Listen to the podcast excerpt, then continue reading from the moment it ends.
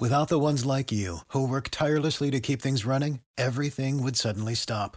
Hospitals, factories, schools, and power plants, they all depend on you. No matter the weather, emergency, or time of day, you're the ones who get it done. At Granger, we're here for you with professional grade industrial supplies. Count on real time product availability and fast delivery. Call clickgranger.com or just stop by. Granger for the ones who get it done. Ciao e benvenuto in questo nuovo episodio. Prima di iniziare ti ricordo che in Coinsquare ci occupiamo di formazione e consulenza in tema di Bitcoin e criptovalute. Se sei curioso e vuoi scoprire tutti i nostri servizi, li puoi trovare all'indirizzo www.coinsquare.com. Non ti rubo altro tempo, ti lascio al podcast. Buon ascolto. Eccoci, siamo live, benvenuti a tutti ragazzi. Oggi grande, grande live insieme a un grande ospite. Siamo infatti con Roberto Mazzoni, un giornalista professionista che in passato ha collaborato anche con il gruppo Sole 24 Ore. Ad oggi scrive dagli Stati Uniti, quindi è negli Stati Uniti, precisamente in, in Florida, e è autore di numerosi libri e anche fondatore di Mazzoni News. Ciao Roberto e ciao Tiziano. Ciao Buongiorno Filippo. A tutti. Buongiorno a tutti. Dicevo oggi grande live perché parliamo di un argomento a me molto caro, lo sapete se, se ci seguite, parleremo di grande reset e eh, anche del ruolo delle, delle criptovalute in, in, tutto questo. Io Roberto passerei subito la parola a te se magari vuoi aggiungere qualcosa, se ti vuoi presentare e, e poi partiamo. Bene, allora innanzitutto pre- premetto che io vengo dal mondo dell'informatica, eh, sono arrivato eh, al, alla componente economica tramite Bitcoin, quindi sono un, un, oriundo. eh, non sono un economista di estrazione che credo mi metta in vantaggio e eh, capisco la tecnologia molto meglio probabilmente di eh, tanti economisti. Quindi eh, ho subito capito e ho subito apprezzato il fatto che eh, le criptovalute rispondessero a un'esigenza specifica. E noi sappiamo che già personaggi di eh, grande rilievo come Einstein, eh, piuttosto che Henry Ford, piuttosto che Edison avevano già eh, ipotizzato la creazione di una valuta basata unicamente sull'energia e Bitcoin soddisfa questo requisito e da Bitcoin poi sono nate altre, tante altre criptovalute che noi oggi conosciamo, eh, che tuttavia si distinguono in modo abbastanza netto rispetto a Bitcoin, eh, prendendo, in questo caso mi ispiro alla classificazione fornita dalla Security Exchange Commission negli Stati Uniti, che definisce Bitcoin come un bene reale, quindi come potrebbe essere l'oro piuttosto che l'argento, mentre invece definisce tutte le altre eh, criptovalute, anche definite come altcoin o alternative coins, ehm, monete alternative, eh, come eh, securities, quindi sono l'equivalente di se vogliamo, quote azionarie all'interno di un progetto di criptovaluta. Per cui sono due cose strettamente diverse, rigorosamente diverse, e infatti vediamo che negli Stati Uniti stanno emergendo con una certa difficoltà e con una certa, diciamo, eh, confusione anche eh, tuttavia delle leggi specifiche in questo senso, eh, dove Bitcoin pare indirizzato verso una gestione da parte di un ente che gestisce già eh, il commercio di beni reali, mentre le altre criptovalute verrebbero inserite sotto la SEC quindi sotto la supervisione della Security Exchange Commission, diventerebbero in buona sostanza un'estensione della borsa, eh, se vogliamo. Um, mm. Questo perché in ogni caso al di là di tutto, eh, le criptovalute, Bitcoin in particolare, hanno comunque acquisito un peso interessante eh, nel mercato finanziario e vediamo molti investitori anche importanti, molto importanti, eh, che hanno iniziato a investire in questi, eh, questi, beni come alternativa rispetto ad altre soluzioni come potrebbero essere appunto le classiche eh, quote azionarie piuttosto che futures o altri eh, strumenti finanziari che conosciamo molto bene. Eh, questo perché da una parte si rendono conto che serve avere un'attenzione verso una nuova tecnologia che non capiscono completamente ma si rendono conto che è importante e dall'altra perché ovviamente dovrebbero essere in qualche modo una rampa di lancio verso la futuro eh, valuta digitale centralizzata eh, che dovrebbe essere proposta dalle varie banche centrali, a cominciare da quella degli Stati Uniti, la Federal Reserve, per proseguire con quella eh, europea e, la, e tutte le altre. Eh, sappiamo che ci sono alcune nazioni che sono un po' più avanti, in Cina già esiste una valuta di questo tipo, l'hanno eh, sperimentata se non sbaglio in sei grandi città, eh, con una certa difficoltà ehm, e vorrebbero espanderla oltre e i cinesi stanno facendo il pellegrinaggio tra eh, le varie banche centrali per cercare di promuovere il loro modello. Allora, qual è questo modello e perché ispira il cosiddetto grande reset? Allora, il modello cinese è abbastanza semplice, ossia eh, la valuta viene emessa in forma digitale direttamente dalla banca centrale cinese, in questo caso, dalla banca centrale abbinata al governo eh, della singola nazione. Eh, questa valuta viene trasferita in un portafoglio digitale e viene controllata centralmente, quindi eh, si eh, disintermedia completamente il circuito bancario.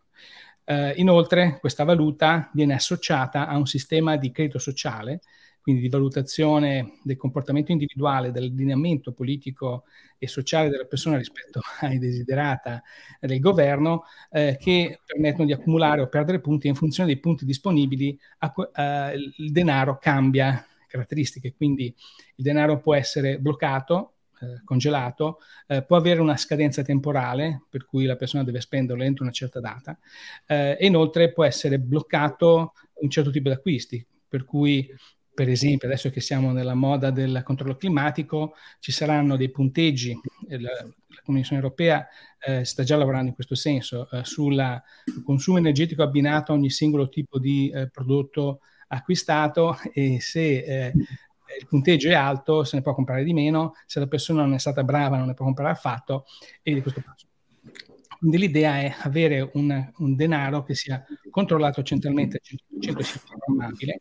Eh, di conseguenza, a differenza del denaro che usiamo oggi, il contante, per intenderci, eh, che possiamo spendere ovunque e senza limitazioni, a condizione di averlo in tasca, ehm, la, la, valuta centralizzata invece sarà, eh, può essere pilotata centralmente e verrà di fatto pilotata da un sistema probabilmente di intelligenza artificiale che è abbinato a questo appunto credo sociale, che offre il vantaggio ulteriore che nessuno è responsabile delle decisioni perché tutto viene fatto tramite algoritmo e quindi non c'è una figura politica, una figura eh, finanziaria, un respons- funzionario burocratico che è responsabile di determinate eh, decisioni, come è successo per esempio nell'emergenza Covid che abbiamo appena vissuto, ma viene fatto in modo automatico e quindi diventa anche poi più difficile fare ricorso o capire per quale motivo, per esempio ci sono degli errori, magari una persona si trova con il portafoglio vuoto improvvisamente.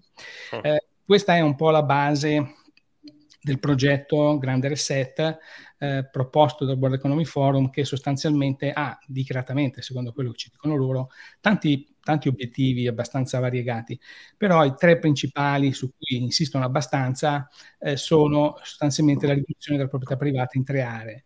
La prima è quella dei conti correnti, quindi la disponibilità di contante, che dovrà essere eliminato completamente per essere sostituito da questa valuta. Il secondo, mezzi di trasporto di proprietà individuale, eh, vogliono che la gente si muova unicamente con mezzi pubblici. E poi eh, edifici, quindi abitazioni, eh, proprietà immobili, che dovranno essere trasferite integralmente allo Stato e poi essere affittate eh, dallo Stato, un po' come tante case popolari, eh, ai cittadini più meritevoli, sempre secondo il modello di credito sociale, che di nuovo è sperimentato, sperimentato in Cina, lo stesso mm. World Economic Forum, eh, Klaus Schwab, il presidente del World Economic Forum e portavoce, eh, ha dichiarato più riprese che il modello cinese è il loro modello. Eh, in Cina già funziona così, con notevoli difficoltà, perché il la popolazione cinese non lo sta accettando volentieri, hanno fatto, se non sbaglio, un esperimento in Nigeria che è fallito completamente. Eh, stanno preparandosi a lanciare un progetto congiunto tra Brasile e Argentina e forse saranno i prossimi, questi due stati, dopo le recenti diciamo, elezioni eh, brasiliane. E sappiamo che in, in Europa probabilmente i primi saranno i britannici che sono un po' più avanti.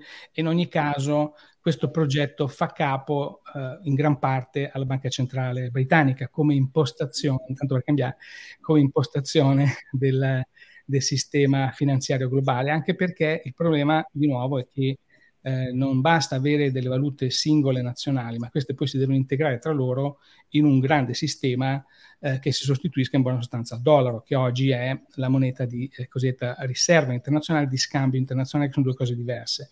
Ossia, eh, se io voglio fare acquisti in giro per il mondo, faccio ehm, quindi acquisto componenti piuttosto che materie prime all'estero, quasi sempre o nella maggior parte dei casi, diciamo, le acquisto usando dollari, perché è una valuta accettata eh, da tutte le parti. Eh, in alcuni casi magari userò l'euro oppure lo yuan, come abbiamo visto eh, sta succedendo tra Arabia Saudita e Cina per il petrolio, oppure il rublo, Um, però il, il, dollaro rimane ancora la valuta più usata in assoluto. Uh, in particolare l'euro-dollaro, e poi spieghiamo che cos'è l'euro-dollaro, non c'entra niente con il dollaro, eh? con l'euro, scusate. Uh, poi c'è invece il concetto di valuta di riserva internazionale che invece fa riferimento ai titoli del tesoro uh, statunitensi che rimandano a tutt'oggi la forma di risparmio più stabile eh, disponibile e che viene usata dalle nazioni stesse eh, eh, in tutto il mondo per eh, incamerare riserve finanziarie da poi riutilizzare.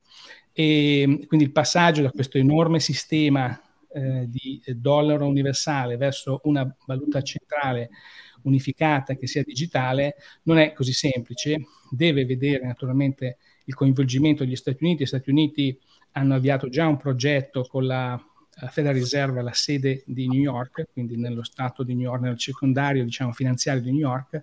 New York comunque è sempre stata la sede più importante della Federal Reserve uh, all'atto pratico.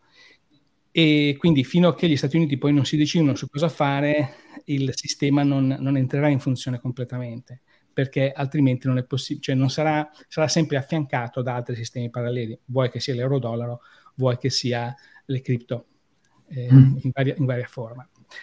Tanta, tanta, carne al fuoco, già, già vedo. Una, domanda, sì. una domanda. Sul, per quanto riguarda l'immobiliare, sì. eh, le case dovrà, dovranno essere anche green, cioè rispettare determinati criteri, oppure oppure questa è più un, so, una moda, un terrore che c'è attualmente e il focus principale è che la casa passi in mano allo Stato e poi eh, l'affitto va, va, allo Stato? Ah, il focus principale è il secondo, quindi che passi in mano allo Stato. Eh, come lo faranno dipende da quello che funzionerà meglio. Eh, quindi sicuramente l'imposizione di regole green eh, prima della rivendita è un fattore, eh, l'aumento dei tassi di interesse o ancora meglio la riduzione della ehm, della liquidità sul fronte bancario in termini di mutui, direi che è lo strumento primario, perché nel momento in cui una persona non può vendere e deve vendere, deve cedere la casa. Eh, immagino che interverranno anche sulle leggi di um, trasferimento, um, diciamo, um, dopo la morte, quindi eh, di passaggio di, in eredità, eh, ereditarie. Quindi qualsiasi meccanismo che possa complicare la cessione di un immobile o la gestione di un immobile. Eh, in alcuni stati, per esempio la California, che è sempre un po' più avanti rispetto al resto del mondo eh, su questi fronti, eh, già si parla di eh, imporre, ah, già, già succede in alcuni posti, imporre fitti bloccati. Quindi quando si impone un fido bloccato, come eh, abbiamo già visto nello Stato di New York, già in passato, eh, i, i, proprietari degli immobili lasciano andare gli immobili, non fanno più manutenzione perché non gli conviene più. In più la, l'intero settore immobiliare comincia a deperire, comincia a degradare e di conseguenza lo Stato in quel caso rileva a bassissimo costo degli immobili che sono in pessime condizioni e poi dopo magari li ristruttura oppure li rimette in, a posto in qualche maniera. Um, direi che però l'elemento fondamentale è quello di sottrarre la proprietà, anche perché abbiamo visto che durante l'emergenza Covid, se è successa una cosa su cui siamo tutti d'accordo, è che si è trasferito un sacco di soldi dalla classe media verso un gruppo molto ristretto eh, di estremamente ricchi che erano già molto ricchi prima e sono diventati ancora più ricchi. Quindi eh, questo trasferimento è stato possibile grazie ai lockdown, grazie a tutti i meccanismi dove l'intera economia è stata distorta e dove alcune aziende, soprattutto medio piccole, sono state sostanzialmente chiuse, mentre invece le grandi multinazionali continuavano a funzionare. E, e questo naturalmente ha favorito un grandissimo trasferimento di, eh, di risorse.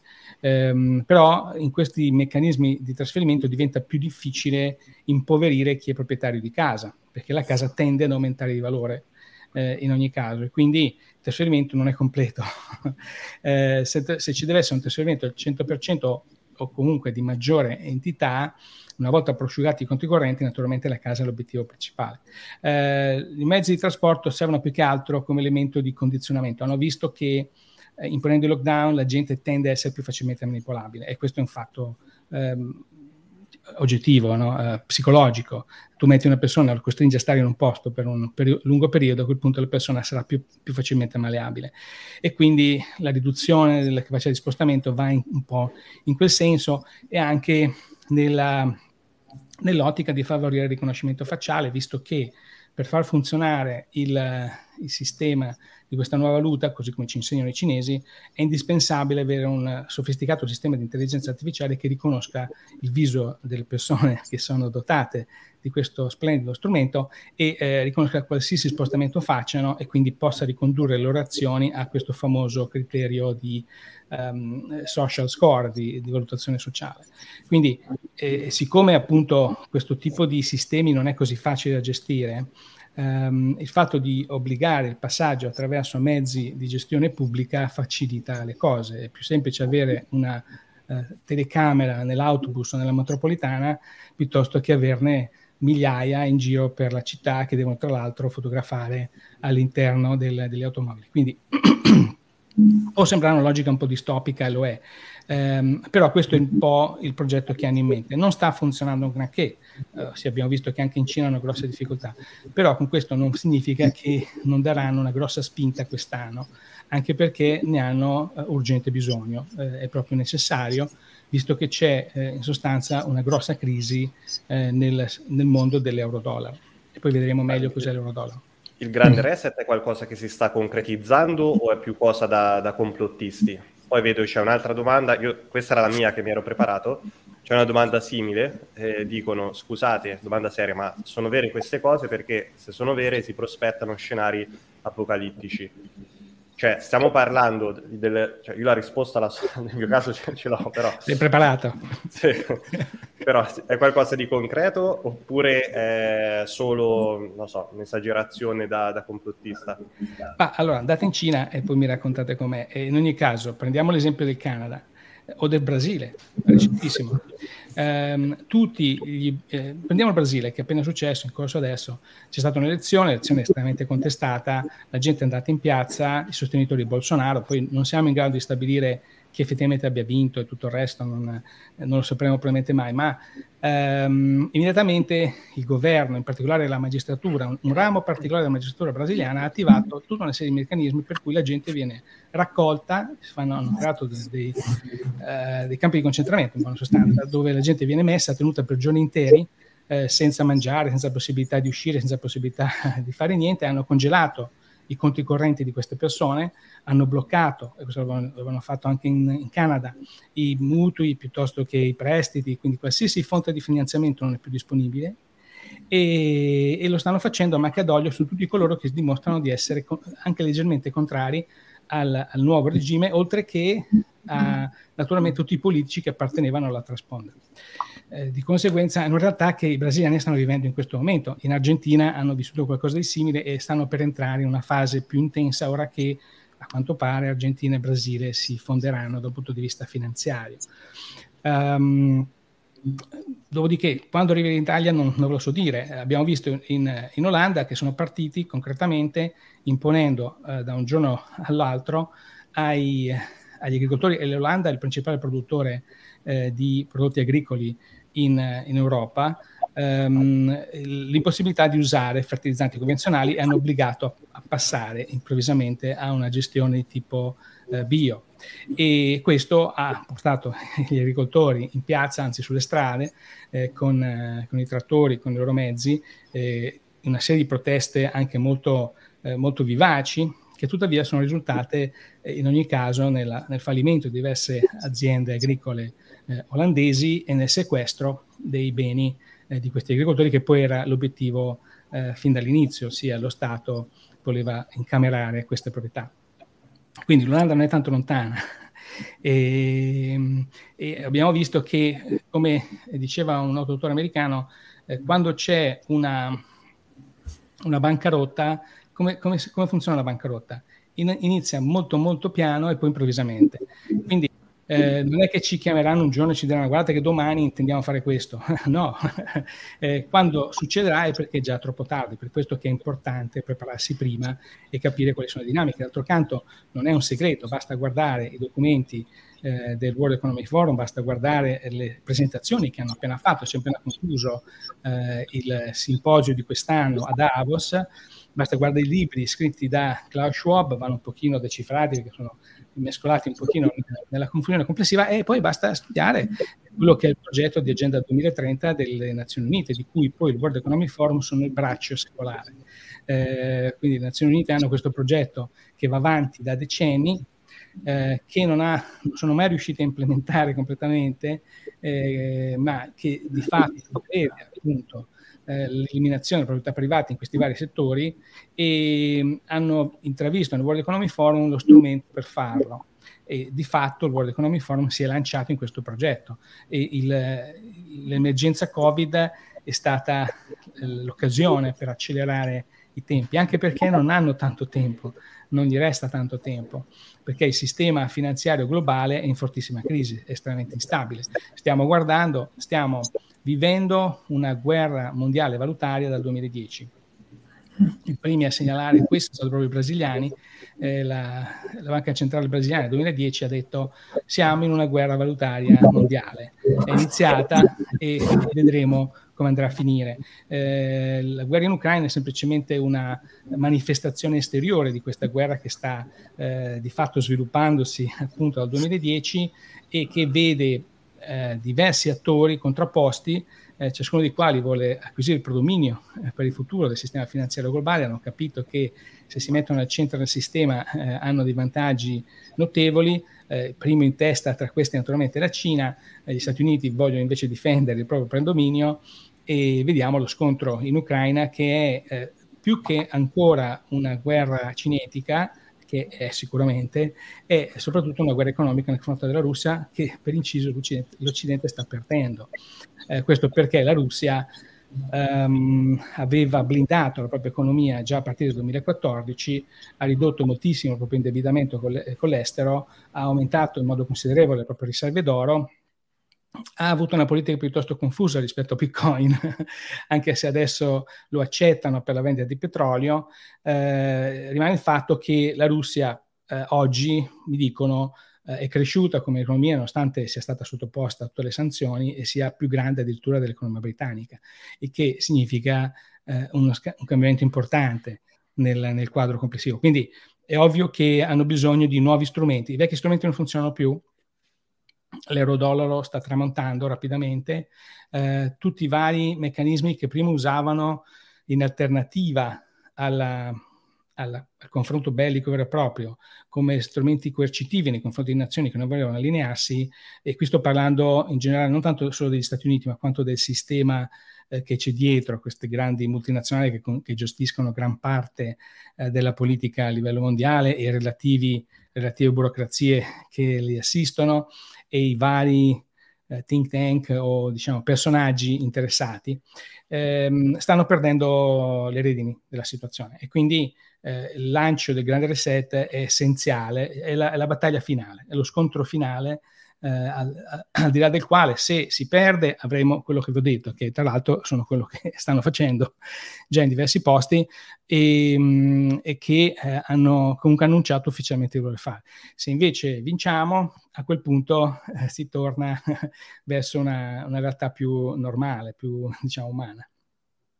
Prima hai detto una cosa molto interessante, cioè hai detto che nel caso in cui le, le CBDC vengano introdotte è possibile si vada, o meglio, no, si andrà là probabilmente, eh, è possibile si vada verso la direzione in cui le banche commerciali verranno estromesse e quindi magari l'utente barra cliente si interfaccia direttamente con la banca eh, centrale. Questo se ci pensiamo, se ci mettiamo dal lato delle banche centrali, eh, è perfetto, è una bomba cioè proprio il, sogno segreto delle, delle, banche centrali, perché a quel punto loro gestiscono benissimo l'immissione di denaro e come eh, viene, viene, dato poi, perché attualmente le banche commerciali possono tesaurizzare il, il denaro, cioè possono magari non prestarlo e non eh, metterlo in, in, circolo. Quindi senza le banche commerciali in realtà questo è, è ottimo per, per le banche centrali.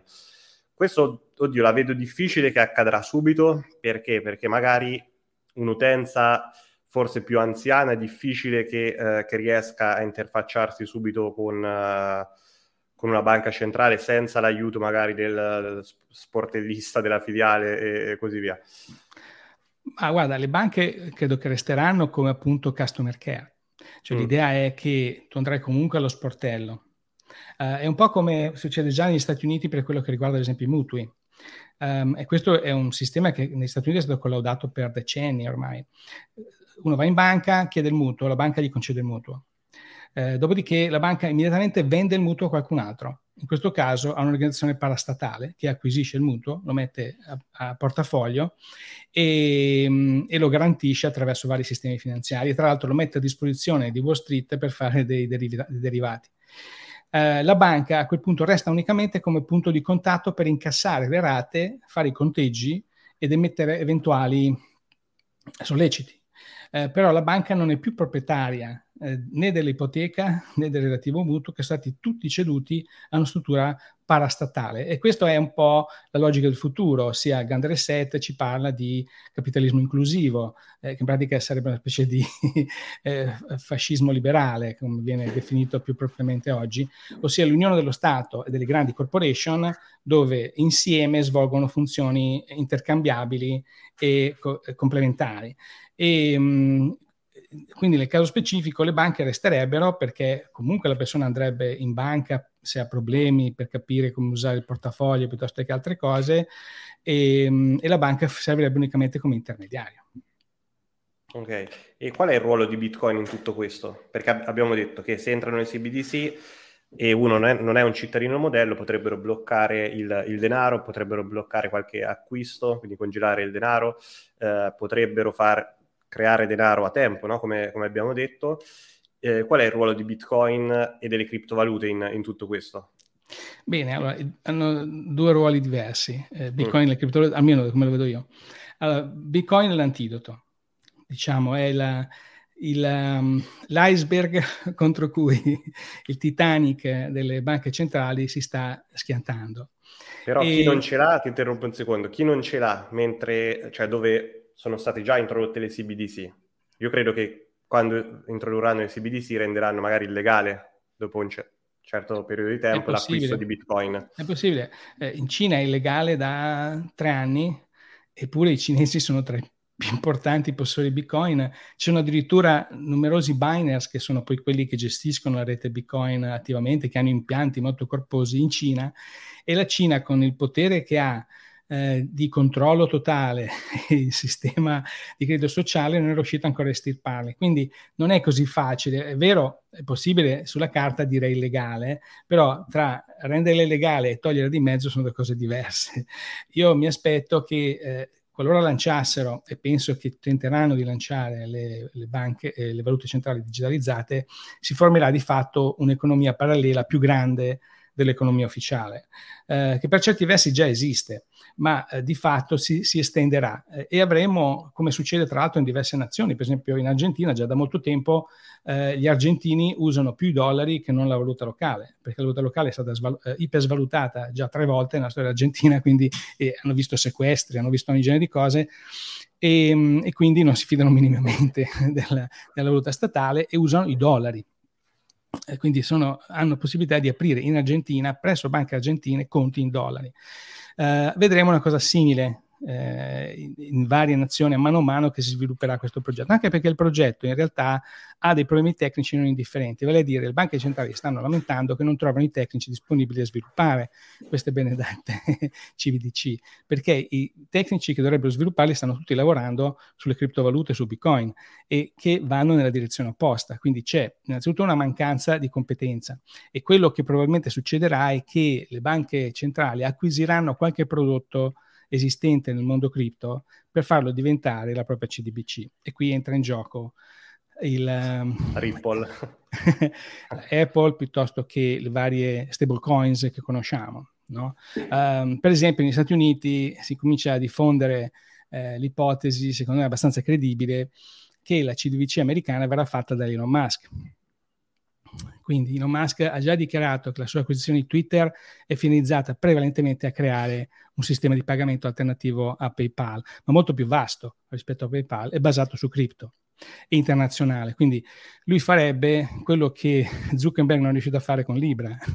A Zuckerberg hanno tagliato le gambe non appena proposto il progetto, mentre invece um, Elon Musk si sta posizionando meglio. Uno perché eh, ha gli strumenti di ricatto politico all'interno dei vari, diciamo, eh, cadaveri sparsi all'interno de- de- delle registrazioni di Twitter per poter mettere i vari politici alle corde e in più ha la competenza e la conoscenza specifica venendo dal, dall'esperienza Bitcoin, eh, PayPal, scusatemi, e avendo comunque una certa competenza in ambito ingegneristico eh, per poter portare avanti questo progetto. Eh, ricordiamoci che ehm, il progetto iniziale comunque di eh, eh, Twitter è, è, sempre stato quello di incorporare una qualche forma di eh, pagamento e già oggi offre la possibilità di dare donazioni con, con cripto. Quindi eh, il suo progetto è quello di creare in sostanza una banca centrale privata attorno a, a Twitter che potrebbe poi essere utilizzata eh, dagli Stati Uniti, dal governo statunitense, per far fronte alle proprie necessità in questo campo. Quindi quello che direi vedremo nel 2023 e 2024 sarà una corsa, eh, una grande corsa.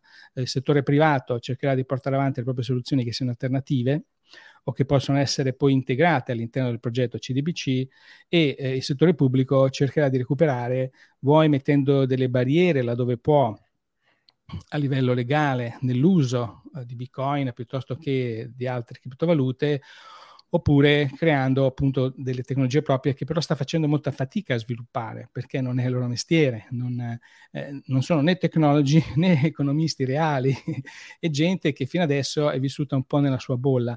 E quindi nel momento in cui tra l'altro si va a scontrare con il sistema eh, bancario eh, di banche multinazionali di vasta, di vasta, portata, naturalmente deve poi scendere a compromessi. Quindi già vediamo che ce l'hanno già annunciato, e questo vale anche per la Banca Centrale Europea, se non sbaglio, la prima versione di eh, valuta digitale centralizzata sarà wholesale, vale a dire verrà utilizzata interbanca. Non sarà disponibile al pubblico, ma verrà utilizzata per eh, sostanzialmente trasferire fondi e um, diciamo, compensare eh, i conti eh, tra le varie banche. E questo eh, direi che è anche credibile perché in qualche modo coinvolge il, il, circuito bancario che deve essere coinvolto, non possono semplicemente scavalcarlo. Che era quello che voleva fare Ripple, XRP. esatto, esatto, esattamente e, ehm, e, al tempo stesso anche capire meglio da lì poi come si prosegue, che tecnologia puoi usare da portare sul singolo, sulla singola persona.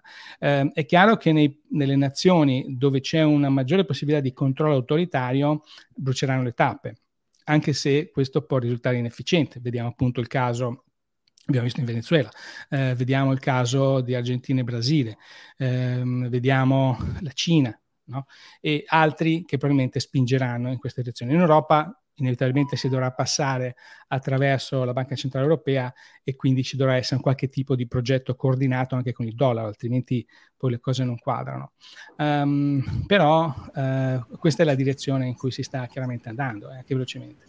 Quindi Bitcoin è l'antidoto e mal che vada, cioè pure se uh, aboliscono il contante, pure se con le CBDC bloccano acquisto di, di, Bitcoin, uno può sempre alla fine vendere prodotti e servizi, cioè potrebbe magari vendere cose che già possiede, potrebbe lavorare per, per guadagnare Bitcoin e entrare quindi in, nel, in questo sistema alternativo. C'è esatto. anche il mining.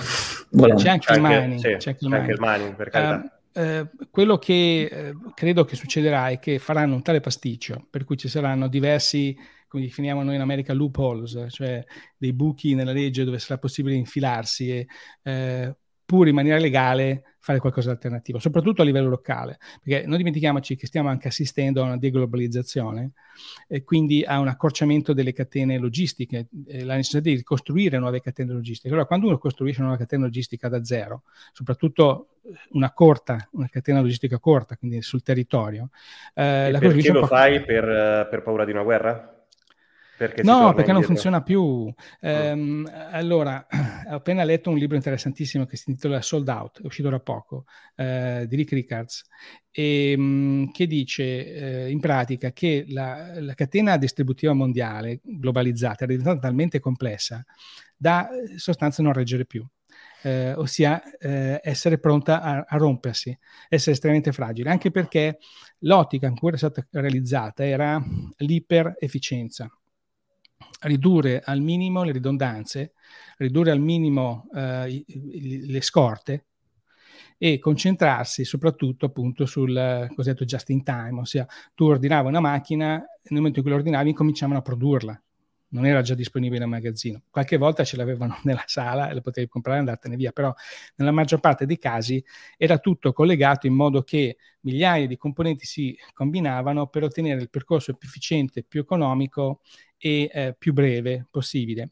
Però a questo punto si creavano percorsi unici, nel momento in cui quel singolo percorso, anche un solo elemento nel percorso si inceppava, l'intero sistema andava in tilt, come abbiamo visto succedere durante la pandemia. Quindi il sistema si, era destinato a rompersi inevitabilmente, ossia doveva eh, essere sostituito da un nuovo impianto ehm, con percorsi multipli, meno efficienti, quindi costi più alti, ma eh, più resilienti, vale a dire se cade uno ce n'è un altro, un po' nella logica di Internet. No? Internet nasce con questa logica, è una rete costruita eh, dal Dipartimento di Difesa americano, dal Pentagono, con lo scopo di resist- resistere a un bombardamento atomico. Quindi se io bombardo una zona con una bomba atomica distruggo tutte le reti disponibili, tutti i collegamenti, i pacchetti che viaggiano su internet cercheranno un altro percorso per arrivare alla destinazione. Quindi cercano sempre un percorso alternativo. Sono tantissimi percorsi alternativi, a volte più lunghi, ma comunque ci sono. Che è uno dei motivi per cui è difficilissimo bloccare eh, Bitcoin, a meno di spegnere internet completamente e di spegnere anche la corrente elettrica, ma a quel punto tutto crolla, compreso il sistema finanziario. Um, quindi eh, c'è necessità a questo punto di eh, finire la demolizione dell'attuale sistema logistico che tra l'altro gli stessi cinesi vogliono demolire per una serie di motivi e qui entriamo nel contesto invece militare. I cinesi oggi sono costretti a vivere soprattutto di commercio via mare, quindi gran parte delle loro merci vengono spedite o gran parte delle materie prime di cui hanno bisogno arrivano via mare e eh, sappiamo che il predominio marittimo ce, ce l'hanno gli Stati Uniti eh, con la flotta statunitense insieme ad altri eh, partner della Nato. E per i cinesi questo non è accettabile perché è un punto critico. Quindi stanno cercando di sostituire a questo dei percorsi via terra. Eh, hanno già una linea eh, che funziona attraverso la Russia, stanno cercando di passare attraverso il Kazakistan, Azerbaijan, eccetera, per una linea alternativa che arrivi in Turchia eh, attraverso il Mar Caspio, eh, questo per togliersi dalla dipendenza rispetto al mare, ma per fare questo i cinesi sono disposti a ridurre le esportazioni, a ridurre il prodotto interno lordo. Di fatto se guardiamo i piani del Partito Comunista Cinese per quest'anno e per i prossimi anni è quello di una uh, eh, riduzione controllata, di, una, di, un calo controllato della produttività. Uh, la macchina cinese che ci dicono sta ripartendo non sta ripartendo, nel senso sì, è ripartita perché hanno tolto il lockdown, però non ai valori iniziali e non con l'intenzione di crescere come faceva una volta, ma semmai si va verso una diminuzione, perché non sono più interessati ad esportare così tanto, eh, vogliono servire soprattutto il mercato interno, vogliono soprattutto servire i mercati esterni attraverso linee che loro possono controllare meglio, eh, via terra e non via mare.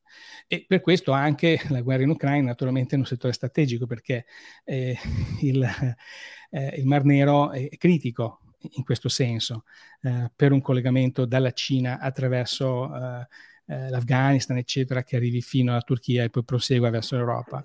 Um, quindi quello che vediamo in questo momento è una trasformazione del sistema produttivo globale eh, un ritorno a una discreta, l'hanno definito il quinquennio dell'autarchia, ossia nei prossimi cinque anni ci saranno sempre meno materie eh, di importazione, ma prodotti di importazione disponibili, soprattutto dalla Cina, e quindi si dovrà fare affidamento sempre di più su produzione locale o su produzione da altri fornitori più vicini, più facilmente raggiungibili. Eh, questo in un contesto, ce l'hanno già detto, eh, che stiamo entrando eh, sono le, le, ultime dichiarazioni da parte della Nato e anche dalla Casa Bianca che stiamo entrando in un clima di economia di guerra.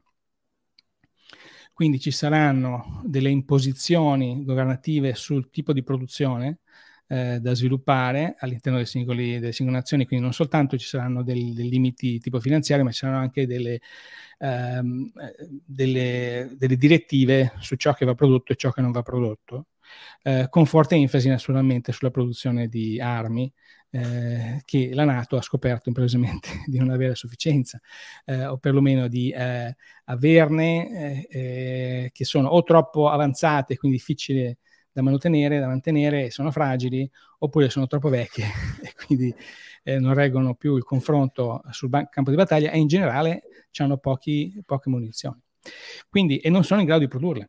Quindi il problema fondamentale è che proprio non, eh, non, non, sta funzionando per la Nato in questo momento in Ucraina e sappiamo già come andrà a finire, ma um, questo ci fa capire che questa, questo scontro economico, che è uno scontro epocale, eh, si verifica ogni più o meno 70-100 anni, è in corso e che alla fine di questo scontro eh, non è detto che emerga la Cina con lo yuan, perché la Cina ha dei grossi problemi finanziari interni, eh, non è detto che resti il dollaro, eh, non è detto che eh, sia il dollaro o quello, quello che lo chiameranno eh, nuovo, la nuova valuta digitale, eh, magari eh, dal Fondo Monetario Internazionale, che si impone sul, sul, mondo, ma di fatto che sia qualcos'altro.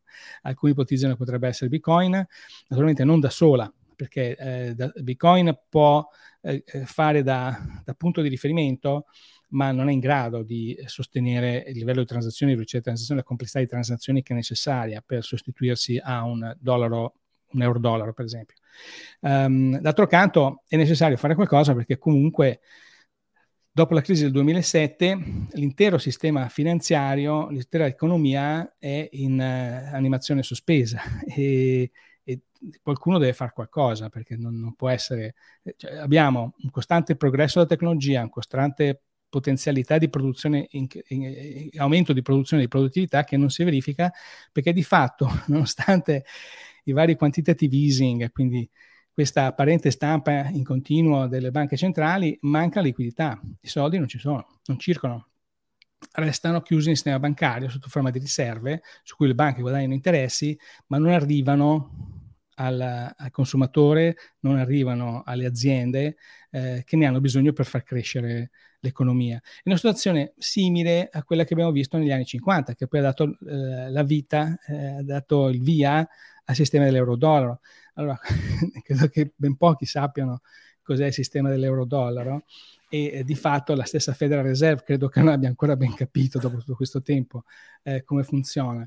Allora, dopo la seconda guerra mondiale, gli americani, per motivi ancora imperscrutabili, eh, decisero di ridurre la disponibilità di denaro, anche perché eh, a quell'epoca gli americani erano poco eh, predisposti a, a, a acquistare prodotti dall'estero, la, la, la, qualità percepita dei prodotti di importazione dall'Europa piuttosto che dalla Cina addirittura, che praticamente non c'erano, era eh, bassa e preferivano comprare Made in America perché era di qualità superiore oggettivamente. Quindi, benché il dollaro fosse la valuta di riserva internazionale e necessaria per gli scambi internazionali, non c'era un modo reale e concreto per fare uscire questi dollari all'estero, per portarli all'estero, perché l'unico modo in cui potevi portarli fuori era di comprare eh, prodotti eh, da fuori, No? Ehm, si è incominciato un po' col petrolio, però eh, non era sufficiente a dare all'economia mondiale, che comunque era costretta a usare il dollaro, perché Bretton Woods, vi ricordate, l'accordo fatto dopo la seconda guerra mondiale, eh, vista la potenza, la, la, la supremazia militare in, indiscussa degli Stati Uniti in quel momento, tutto il mondo di, dichiarò di usare il dollaro come punto di riferimento e quindi erano costretti a farlo. Eh, però non ce n'erano a sufficienza, non c'erano dollari. Negli anni 50 il mondo era in asfisia, non aveva dollari a sufficienza per far partire eh, questo sistema di scambio internazionale e far ripartire le varie economie che dovevano ripartire, quelle danneggiate dalla guerra, piuttosto che quelle che comunque erano nei paesi emergenti. E quindi nasce il circuito dell'euro-dollaro. L'euro-dollaro eh, si chiama euro-dollaro, non perché c'entri con l'euro in nessun modo, non perché abbia nulla a che fare con la, con la eh, comunità europea, ma perché di fatto nacque in, sostanzialmente in Gran Bretagna, in Germania. Eh, alcune grandi, eh, Hong Kong partecipò inizialmente, poi è diventato più importante, ehm, alcune grandi banche internazionali iniziarono ad emettere dollari per conto proprio Quindi eh, si chiamavano euro-dollari perché nascevano al di fuori degli Stati Uniti, non erano nati, non venivano pubblicati dal Federal Reserve. E questo è partito, eh, ha sprombattuto dalla fine degli anni 50 per tutti gli anni 60 e gli anni 70, al punto che negli anni 70 il circuito dell'euro-dollaro era molto più grande eh, di quello gestito e controllato dalla Federal Reserve. A quel punto la Federal Reserve aveva due, due possibilità, o stare al gioco e cercare di capire cosa stesse succedendo, oppure cercare di fermare tutto. Hanno scelto di fare finta di niente. E da quel, mondo, da quel momento in avanti, da quel punto in avanti, la quasi totalità dei dollari in circolazione, ma tra l'altro anche all'interno degli Stati Uniti, perché poi queste aziende offrono prestiti anche agli stessi americani, queste banche internazionali. Mi seguite? Eh, ma sono dollari non prodotti dalla Federal Reserve, ma prodotti da banche private multinazionali che creano trilioni di dollari. È uscita recentemente una ricerca da parte della uh, Bank International Settlements, la, la banca centrale delle banche centrali, quella che si trova in Svizzera, che dice che mancano, se ricordo bene, 37 mil- trilioni di dollari all'appello, qualcosa del genere.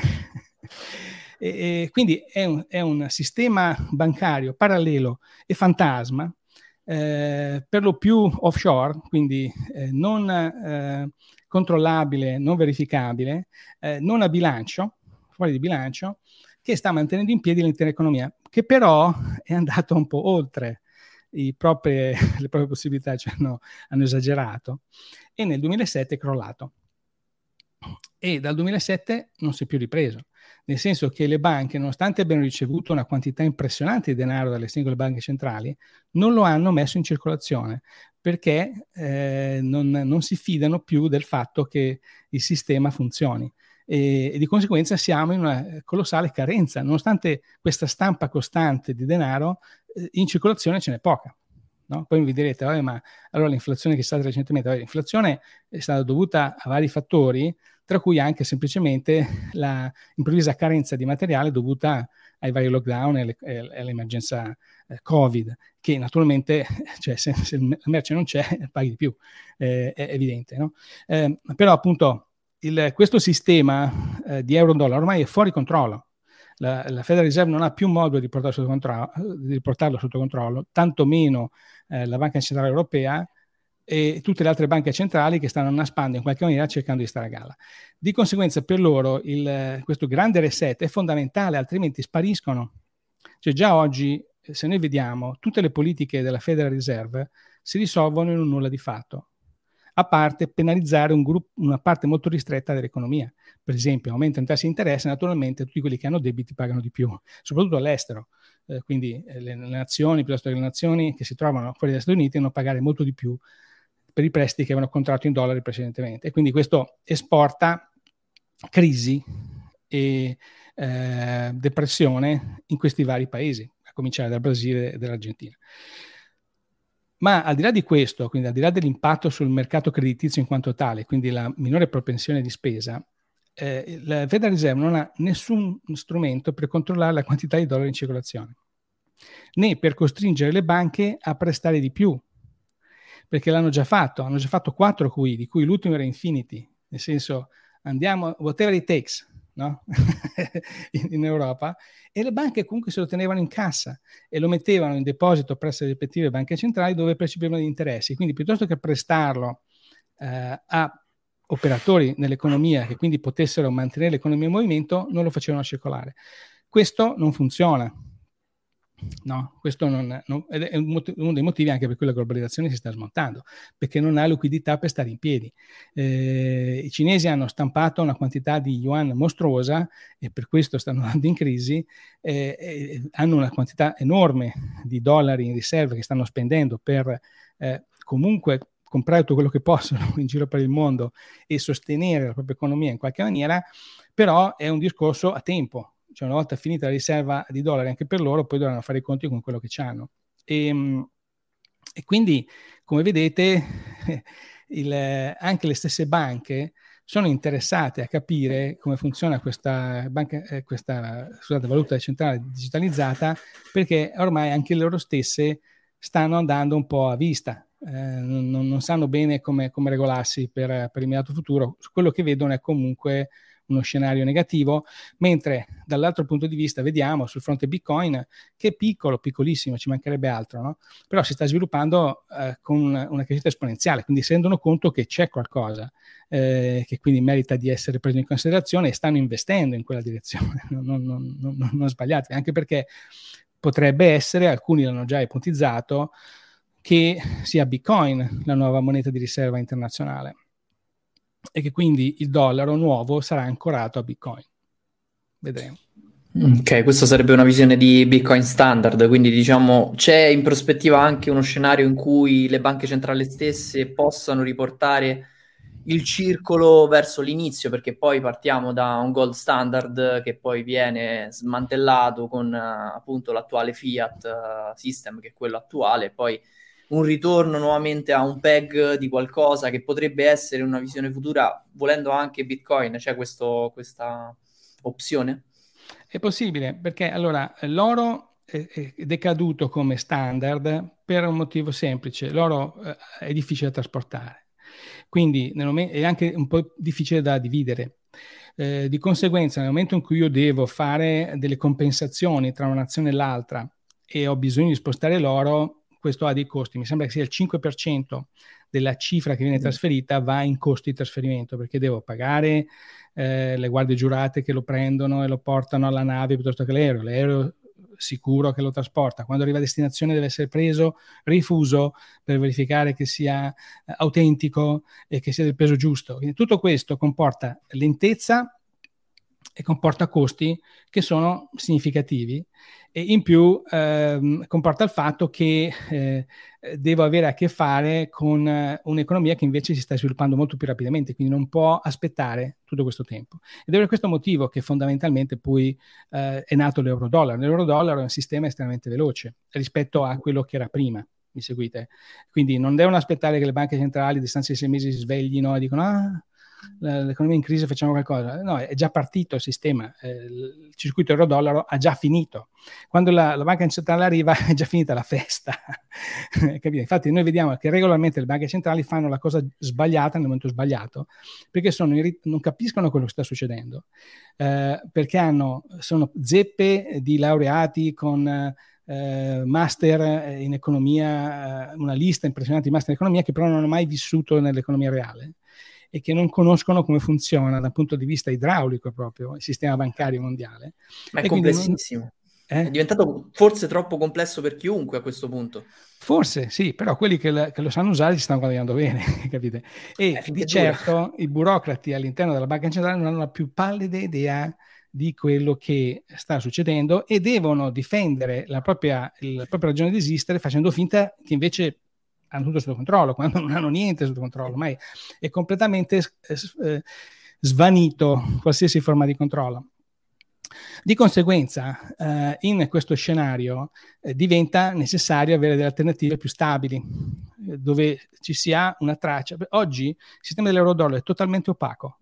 Nessuno al mondo sa quanti dollari ci sono lì dentro.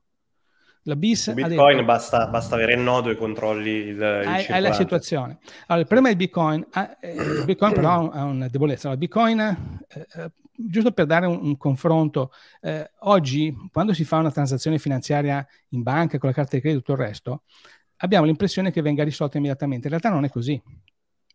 L'effettiva compensazione finale arriva di, a, a, distanza di settimane, se non addirittura di mesi. Mm. però basandosi su dei conti temporanei, sul credito, su tutta una serie di cose, eh, ci, ci, danno l'impressione che la cosa sia più veloce. E Visa o Mastercard non sono società eh, che eh, emettono credito, sono società eh, di telecomunicazioni. Cioè, quello che hanno sviluppato sono sistemi eh, di comunicazione rapidi a sufficienza per poter far sì che una transazione in dollari o in euro possa essere accettata dall'altra parte del mondo in pochi secondi e confermate in pochi secondi coinvolgendo una quantità enorme di intermediari. Ok, eh, Visa non vede un soldo, non, eh, non, è Visa che ci dà il credito o che ci dà, eh, ci blocca, sono, sono le banche che sono dietro. Visa è semplicemente un sistema di eh, pagamento veloce, di comunicazione veloce. Quello che per Bitcoin sarebbe eh, la Lightning Network ok? Lightning Network nasce esattamente con questo obiettivo, dare un'alternativa a Visa ed è molto più veloce di Visa. Il problema è che Lightning Network è ancora un po' in, in fase embrionale, quindi non ha ancora una divisione abbastanza vasta, non è ancora presente ovunque, eh, ci sono ancora eh, delle instabilità su quello che possono essere le tempistiche o la possibilità di eseguire un acquisto. Eh, però Bitcoin, viceversa, in 10 minuti chiude la transazione. Cioè quello che in sistema bancario richiede sei mesi, un mese, minimo due o tre settimane, in Bitcoin in 10 minuti è finito, è chiuso, è, è completo. Quindi anche da un punto di vista di relazione tra gli stati è molto più semplice. Capite? Eh, di fatto dà una stabilità e una tracciabilità pari a quella dell'oro, ehm, una resistenza eh, magari superiore in termini di sicurezza, anzi sicuramente, a quella dell'oro, ma eh, al tempo stesso una velocità e una trasportabilità eh, senza precedenti, estremamente più veloci. Quello che manca è un po' lo strato di interfaccia, ossia eh, la gente domani non necessariamente pagherà in Bitcoin, pagherà in o Satoshi, che sono delle frazioni di Bitcoin, oppure i derivati di Bitcoin. Per questo che eh, le stablecoins hanno un futuro potenziale, reale. E per questo che alcune altcoins potrebbero, se non proprio come strumento eh, monetario come tecnologia, quindi portare delle novità su, per accelerare eh, quello che eh, c'è, eh, che succede, no? Eh, che, che, si può, mh, mm, le transazioni che succedono. Okay? vedo che qualcuno commenta che il Lightning Network è effettivamente opaca. Lightning Network sì è opaca, ma Lightning Network poi comunque viene ricondotta a una transazione finale che è sulla blockchain ufficiale. Quindi c'è modo di ricondurre la situazione a un controllo reale, cosa che col sistema euro-dollaro è impossibile, è semplicemente possibile che non si sa eh, quale sia il riferimento di partenza. Quindi in, in questo scenario eh, direi che il 2023 è un anno eh, fondamentale, eh, storico, perché eh, non c'è molto tempo. Um, tutte le indicazioni, diciamo, quelle che sono le segnalazioni economiche che abbiamo visto ci dicono, poi eh, ciascuno ha le proprie opinioni riguardo, che siamo però già in recessione da novembre dell'anno scorso mm. a livello mondiale. Quindi, e che la recessione è destinata a diventare più profonda nel corso del 2023, anche perché sarebbe difficile capire come non possa essere così dopo i lockdown che ci sono stati, dopo il blocco della Cina, eh, una guerra in corso, eh, lo smontarsi della catena distributiva mondiale a questo punto sarebbe veramente eh, un po' no, eh, difficile aspettarsi che le cose vadano, siano rose e fiori. Ecco. Eh, viceversa, però, parallelamente ci sono alcuni settori che sono destinati a svilupparsi molto rapidamente. Uno di questi, naturalmente, è l'intelligenza artificiale, un altro è quello del, del mondo cripto come tecnologia, um, e anche perché, appunto, come dicevo prima, le varie, eh, al di là delle chiacchiere politiche che fanno, le varie banche centrali non hanno la tecnologia sufficiente per farlo. Possono prendere quella cinese, ma nel momento in cui prendono quella cinese danno ai cinesi il controllo della situazione che non vogliono fare. Mm-hmm. Su questo spunto mm, mi è rimasto praticamente un, un paio di, di, cose che volevo chiederti. Una, eh, tornando all'esempio che hai fatto con la Nigeria, che secondo me è molto interessante perché lì, eh, lì Naira, ossia la versione digitale messa dalla banca centrale nigeriana ha praticamente fallito, come giustamente ricordato prima, ossia è stata emessa e al contempo anche vietato l'utilizzo di alternative, quindi anche le cripto tradizionali a partire da Bitcoin non potevano essere utilizzate proprio per creare una sorta di terreno fertile, però poi alla base la tecnologia imposta non funzionava perché comunque era all'origine sempre emessa da una banca centrale che era andata già in iperinflazione, quindi comunque la svalutazione portata poi dalla moneta stessa non era più controllabile e alla fine le persone, questa è una cosa in evoluzione ovviamente, ma la popolazione nigeriana ha scelto, quantomeno questo sembrerebbe, l'alternativa. Stanno, è uno dei paesi in cui Bitcoin è più ricercato e più richiesto, tanto da aver portato anche 47 mila dollari?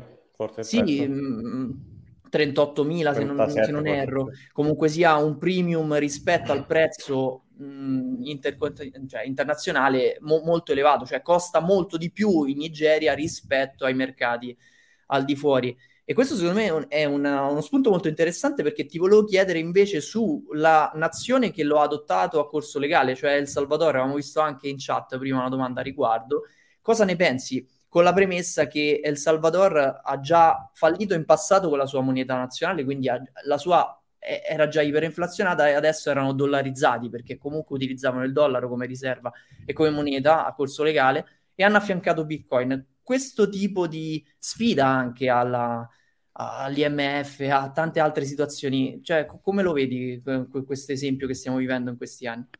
Guarda, ti faccio una domanda. Qual è la percentuale di vaccinazione Covid in Africa? La, più, no, la percentuale non lo so, ma molto bassa. 5%? O... Eh, gli africani le hanno già viste tutte, ormai hanno già capito. Il problema degli italiani, italiani, scusatemi, degli europei, degli occidentali, è che stiamo troppo bene. Siamo mm. convinti che le cose andranno sempre bene perché sono sempre andate tutto sommato abbastanza bene. Sì, sono degradate un po' per volta, ma non, diciamo tutto sommato no? stiamo molto meglio che in Africa, per esempio. Mm. Il motivo per cui gran parte degli africani, tra l'altro, non dispongono di un conto corrente o di un sistema finanziario a cui appoggiarsi, eh, per cui hanno incominciato a usare Bitcoin fin dal principio, eh, perché era l'unica alternativa che avevano. Oggi gli africani han, l'hanno già vista abbastanza con le vaccinazioni di Bill Gates piuttosto che tutto il resto, no, non ci cascano più. E quindi la stragrande parte della popolazione è sveglia, sono svegliati. Hello? E lo stesso vale per il Salvador. Il Salvador è stato al centro, non so di quanti colpi di Stato, eh, il Centro America, la chiamavano Repubblica delle Baca- del Banane non, non, a caso, eh, eh, perché era la United Fruits, no? la multinazionale eh, del banane che oggi è diventata Chiquita, che organizzava i colpi di Stato, mandava la CIA, mandava l'esercito americano e faceva le cose secondo quello che gli faceva comodo, Guatemala, El Salvador, eh, Nicaragua e via così, no? Panama. Quindi le hanno già viste tutte. eh, di conseguenza, il, tra l'altro, avevano anche un tasso di criminalità impressionante esportato direttamente da, da Los Angeles, perché la M- M13, la famosa banda eh, di criminali estremamente eh, crudeli, violenti, pericolosissimi, che imperversava in El Salvador, veniva eh, dalla California. Quindi eh, hanno detto non abbiamo niente da perdere cioè, la nostra valuta è già crollata. Eh, il sistema sociale è al, al, al, alla fine, a fine corsa. Eh, dobbiamo usare i dollari perché ci è stato imposto, in buona sostanza, non abbiamo alternativa. Cosa ci costa usare Bitcoin? Niente. E in effetti, eh, chiaramente, voglio dire, la popolazione di Salvador è una popolazione che non sapeva neanche cosa fosse Bitcoin. Molti probabilmente non usano neanche internet, magari, eh, se non magari per vedere YouTube o cose di questo genere. Per cui c'è stato un attimo di difficoltà no? di adozione ed è stato tra l'altro partito da un'iniziativa di un privato americano, un investitore in Bitcoin, che ha creato un progetto limitato per favorire, perché ah, c'è una spiaggia, El Zonte, in El Salvador dove eh, è bello fare surfing e quindi voleva offrire a una comunità, comunità di surfisti la possibilità di pagare in bitcoin. E da lì è partito il progetto, il progetto poi è piaciuto a Nayib Bukele, che è il presidente del, del Salvador, eh, che lo ha adottato e su questo progetto poi lo ha costruito poi oggettivamente anche alcuni dicono in modo autoritario, però ha funzionato, un progetto di eh, recupero eh, della struttura sociale salvadoregna. Eh, oggi il tasso di criminalità è precipitato, oggi El Salvador è una delle nazioni più sicure. Um, c'è stato un afflusso di finanziamenti di investitori dall'esterno, dall'estero, eh, cospicuo, che quindi ha alzato, credo, il 20% prodotto interno lordo nazionale, che è un risultato senza precedenti. Forse eh, il 10, comunque, no, forse il 10 o 12. Non 10 vorrei... 12. Però okay. vabbè, comunque... Uh, guarda, ho visto diverse cifre, però eh, non, non, lo cito come dato ufficiale. Comunque è, sì. è, cresciuto molto di più di qualsiasi altra nazione occidentale, diciamocelo così. Uh, in più, uh, nonostante le fluttuazioni nel valore di Bitcoin che ci sono e che costituiscono un problema e che sono legate al fatto che Bitcoin come massa complessiva è ancora troppo piccola, quindi è facilmente spostabile da altri giochi di potere in ambito finanziario. Nonostante queste fluttuazioni, eh, l'El Salvador è riuscito a pagare i propri debiti, ha saldato i propri debiti internazionali, cosa che invece avevano detto non sarebbero riuscito a fare, quindi è in una traiettoria di crescita molto molto interessante. Eh, è una, nazione piccola, naturalmente, eh, credo sono 7 milioni di abitanti, 7 milioni e mezzo, 2 milioni e mezzo hanno un portafoglio Bitcoin e, e, non tutti, questi 2 milioni e mezzo naturalmente lo usano abitualmente, anche perché sappiamo che le persone hanno una forte resistenza a passare a nuove tecnologie. Però quando lo Stato ti ci porta, te lo fai. Per esempio eh, in, in Europa se decideranno, quando decideranno di erogare le pensioni con le nuove valute digitali centralizzate, i pensionati dovranno prendersi un portafoglio digitale centralizzato, non avranno scelta. Ma Quindi, d'altronde, ah, scusami, anche in Cina hanno fatto una sorta di airdrop di yuan per incentivare l'utilizzo, altrimenti sarebbe stato difficile lo stesso. Infatti, infatti. Quindi il, il caso del Salvador è molto interessante, molto promettente, dimostra che anche a livello di singolo Stato una situazione disperata come quella del Salvador può essere eh, recuperata in poco tempo dando grandi prospettive. È ovvio che è molto più facile fare questo in realtà piccole che non in realtà grandi. Uno perché ci sono molti meno interessi che remano contro e poi anche perché c'è meno eh, inerzia, c'è meno popolazione da coinvolgere, meno inerzia nel sistema e tutto il resto. Per cui ci aspettiamo di vedere situazioni simili in altri paesi africani, per esempio. Um, e, e poi magari in alcune potrebbe essere fatto a livello anche regionale. Eh, per esempio, dove sono io in Florida, Miami ha dichiarato Bitcoin come valuta legale per il pagamento delle tasse di proprietà della città già da anni, credo quattro sì, anni. Eh, altri stati stanno valutando, forse il Wyoming, ehm, sì. di introdurre il corso legale per Bitcoin all'interno dello Stato. Quindi eh, io lo vedo più come un movimento dal basso verso l'alto che è quello più efficace, perché certo. quando parte dal basso ha modo di consolidarsi e mano a mano che cresce si basa su delle fondamenta molto solide. Mentre invece il progetto calato dall'alto, come può essere la valuta centrale digitalizzata, eh, incontra resistenze, parte con delle premesse solitamente false o sbagliate. Eh, il World Economic Forum è già abbastanza screditato perché fortunatamente la, eh, i mezzi di comunicazione alternativi hanno fatto un discreto battage informativo su quello che è i suoi obiettivi, su cosa è Grande Reset, su cosa sono sue, eh, i personaggi che ci, ci vivono dentro no? da Justin Trudeau a tutti gli altri eh, politici più o meno imbarazzanti che vediamo circolare. Quindi anche questo aiuta, funziona, perché ricordiamoci che il denaro funziona nel misura in cui la gente ha fiducia in quel denaro. Certo. Uh, se la gente non ci crede più, eh, lo abbandona, non importa quanto possa insistere lo Stato, la, la, valuta fallisce. L'abbiamo visto succedere tantissime volte in passato, compreso l'impero romano, sempre questo. Quindi certo. ehm, questo direi che è l'elemento positivo, eh, molto positivo. Io vedo un anno molto interessante per le cripto e per Bitcoin in particolare nel 2023, con un grosso risveglio, eh, a volte obbligato, eh, da parte delle popolazioni che fino adesso hanno dormicchiato, diciamo e, e, vedo un grosso vantaggio invece per quelle nazioni che non hanno nulla da perdere, come in Africa, che invece potrebbero essere, arrivare a un traguardo interessante molto prima. Sì. C'è anche la Repubblica Centrafrica che appunto dovrebbe già aver adottato corso legale. E secondo me sarà molto interessante vedere l'esempio, o comunque ehm, il caso studio El Salvador.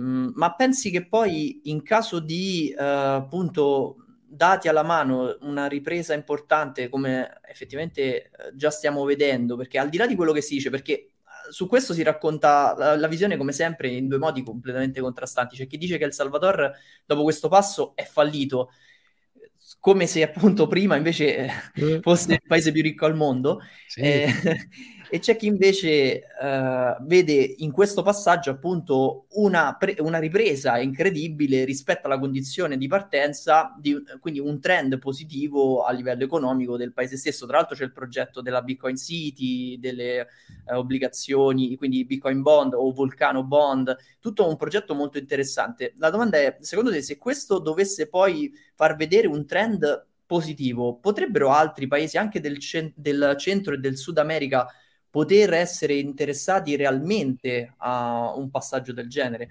Penso anche appunto alle citate Argentina, Brasile, nonostante la loro eh, diciamo imposizione politica è, poi diversa. Ma assolutamente. Allora, tanto per ricominciare, eh, in Argentina Bitcoin è già molto presente. Eh, gli argentini già oggi usano le stablecoin molto di più del dollaro. Mm. perché anche il dollaro è stato confiscato diverse volte, cioè gli argentini, oltre a vedersi confiscare la valuta nazionale, sono visti confiscare anche i conti in dollari.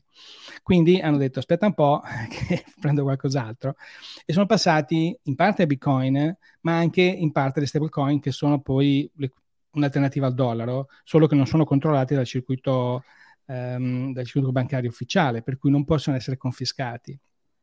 E quindi vediamo già la crescita sia in Argentina che in Brasile, e sarà a questo punto una crescita esponenziale, come abbiamo visto anche eh, e come succederà anche ora di più in, in Venezuela, ehm, di un'economia parallela che si muove semplicemente su binari diversi, che sarà inevitabilmente poco trasparente, al di là di quelle che possono essere transazioni che possiamo vedere eh, on-chain, che però rimangono eh, potenzialmente anonime, ehm, che alimenterà, eh, perché comunque eh, la gente deve andare avanti, deve andare avanti a vivere, deve andare avanti a mangiare, deve andare avanti a provvedere la propria, propria famiglia e quindi se lo Stato fa di tutto per distruggere eh, quello che è il, il contesto eh, economico, dovranno trovare delle alternative. Non dimentichiamoci che durante il periodo del proibizionismo gli americani non hanno mai bevuto così tanto, cioè, è stata un'esplosione nei consumi della, eh, degli alcolici, in quel caso a beneficio soprattutto della malavita organizzata che si è finanziata e ha perm- gli ha permesso poi dopo di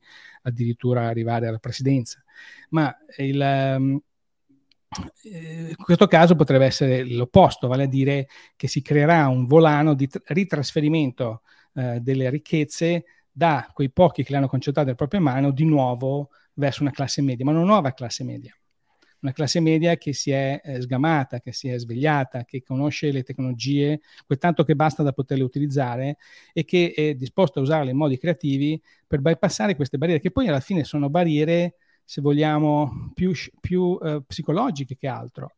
Perché davvero, se io sto eh, ogni giorno approfondisco e ogni giorno scopro cose nuove, se approfondiamo quello, come funziona veramente eh, il sistema idraulico dell'economia mondiale è molto diverso da quello che ci fanno credere. E, e l- il potere delle banche centrali in realtà è molto, molto, molto, molto inferiore rispetto a quello che vogliono farci pensare e di conseguenza il potere dei governi. Eh, quindi eh, già, già, già le banche indipendentemente hanno creato un mondo parallelo, un'economia eh, parallela e opaca eh, che funziona a dispetto eh, dei governi. E questo non è necessariamente positivo, perché vuol dire che il centro di potere è altrove, eh, non, è, non, è, nei governi, non è nei parlamenti, non è neanche nelle banche centrali, da qualche altra parte. Eh, ma si può creare una cosa diversa, anche perché le banche poi alla fine dovranno fare i conti eh, con il proprio futuro. È chiaro che se continuano a tenere i soldi in cassaforte è vero che percepiscono i guadagni offerti dalla banca centrale, ma anche questi poi hanno un limite. E vediamo che sul fronte dei derivati la situazione comincia a diventare talmente instabile che potrebbe esserci delle bolle che esplodono e quindi nuove banche che crollano, ma eh, ci hanno già detto eh, come parte del grande reset non ci saranno più bailout, quindi eh, saranno invece delle chiusure pure semplici. Questo è uno dei motivi forse per cui le banche cercano di stare al gioco in questo momento perché sanno che al prossimo giro eh, non ci sarà più Babbo Natale, eh, ma ci sarà la Befana. Eh, con, la cazzo di carbone. No? Ma eh, detto questo, poi alla fine, eh, eh, come si dice per Cunha non Olent, anche le banche quando capiscono che il vento sta andando in un'altra direzione si allineeranno e potranno essere le prime sponsor eh, di questo nuovo sistema, a dispetto dei governi. L'hanno già fatto, l'hanno già fatto a partire dal 1960 a oggi, quindi potrebbe continuare a farlo. In questo caso parli di banche commerciali, ovviamente. Banche commerciali. Sto parlando di Wells Fargo, sto parlando di JP Morgan, sto parlando di eh, Deutsche Bank, eh, tutti i vari soliti JP Morgan come esempio perché, è molto calzante, visto che fa questo gioco da, almeno dal 2017 dove il, l'amministratore dice una cosa e poi loro operativamente ci mettono tutte e due le mani dentro. Eh, quindi... È chiaro, è chiaro, no? quindi l'abbiamo visto. No? E perciò il punto è, se non puoi batterli, unisciti a loro. No? Allora, Bitcoin è imbattibile, eh, ma non ha la capillarità oggi, di cui oggi dispone il sistema bancario mondiale, soprattutto quello dell'euro-dollaro. Il sistema dell'euro-dollaro sta tramontando e ha bisogno di un nuovo punto di riferimento. Potrebbe essere l'occasione.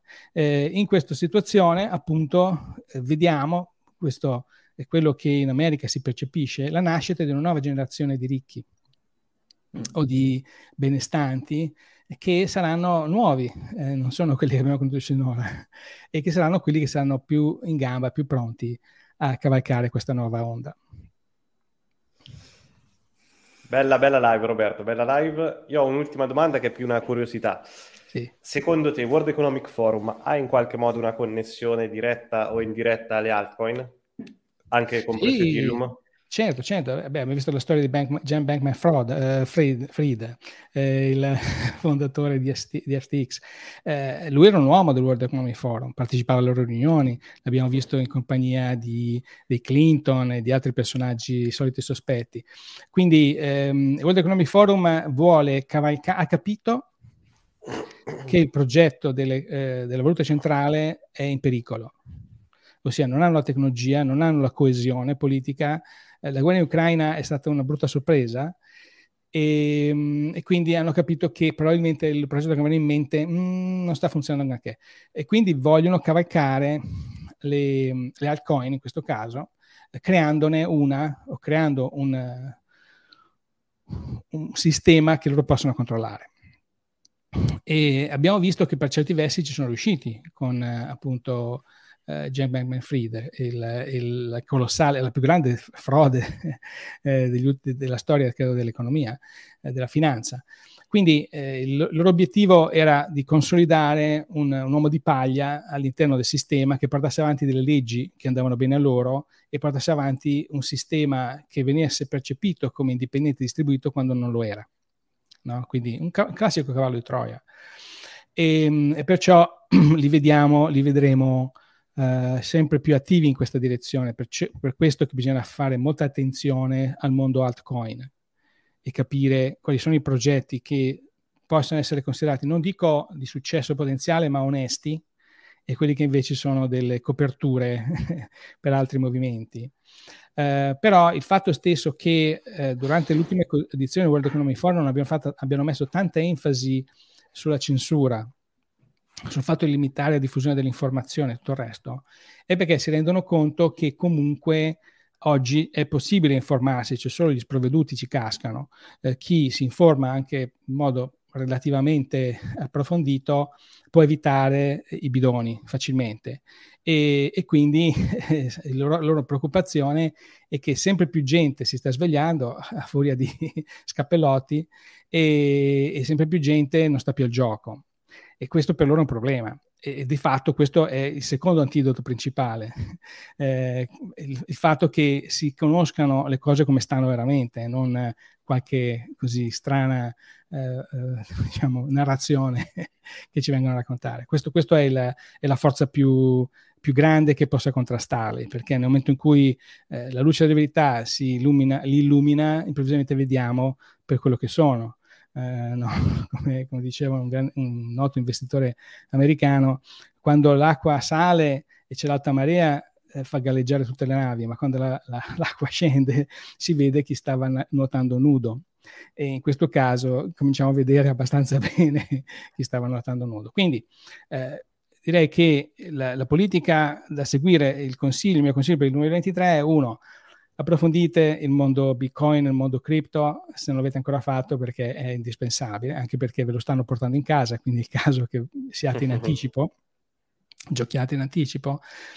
Eh, seguiamo i movimenti di alcuni operatori chiave, eh, Elon Musk direi sia uno di questi, e, e cerchiamo anche di capire appunto a livello locale soprattutto eh, quali sono le nuove forme di economia che stanno sviluppando. E, e quindi che tipo di servizi, che tipo di assistenza hanno bisogno e in che modo possiamo inserirci in quel contesto, perché ci sarà tanto bisogno di servizi, tanto bisogno di um, consulenza, tanto bisogno di uh, supporto in generale e di nuovo software per questo mondo che sta esplodendo letteralmente. Noi Roberto, guarda, agli ospiti, a tutti gli ospiti che mettiamo qua su Coin Square, facciamo un'ultima domanda. Vedi tu se rispondere o meno, perché non, non credo che ti occupi di, di prezzo. Però noi cosa chiediamo? Chiediamo uh, all'ospite uh, dove può arrivare secondo te Bitcoin da qui a tre anni a livello di prezzo. Da, quindi ipotizziamo, ipotizziamo a un anno dopo l'halving. Dove potrebbe arrivare? Ma potrebbe avere SP 100, mm. realisticamente. Ok, ok, ok. Vedremo poi come, Vedremo, come andrà a finire. Dire, eh, Tornerai sul canale, dai, dopo no, astro- astrologia, Stiamo parlando di astrologia, ovvio, ovvio, astro- astrologia vera e propria, no? ovvio. Ok, direi che ci siamo. Grazie, grazie mille Roberto, veramente bella, bella live. Bella live, ho visto che, che sei piaciuto. Ok. Bei, bei commenti su di te. E grazie, grazie ancora. Ti rinviteremo di, di, sicuro più avanti, se vorrai, qua, qua su Coin Square. Va bene, è stato un piacere. Grazie, grazie. ancora e grazie a tutti ragazzi. Noi ci vediamo alla prossima uh, live, prossimo mercoledì. Ciao a tutti ragazzi. Ciao a tutti, alla prossima.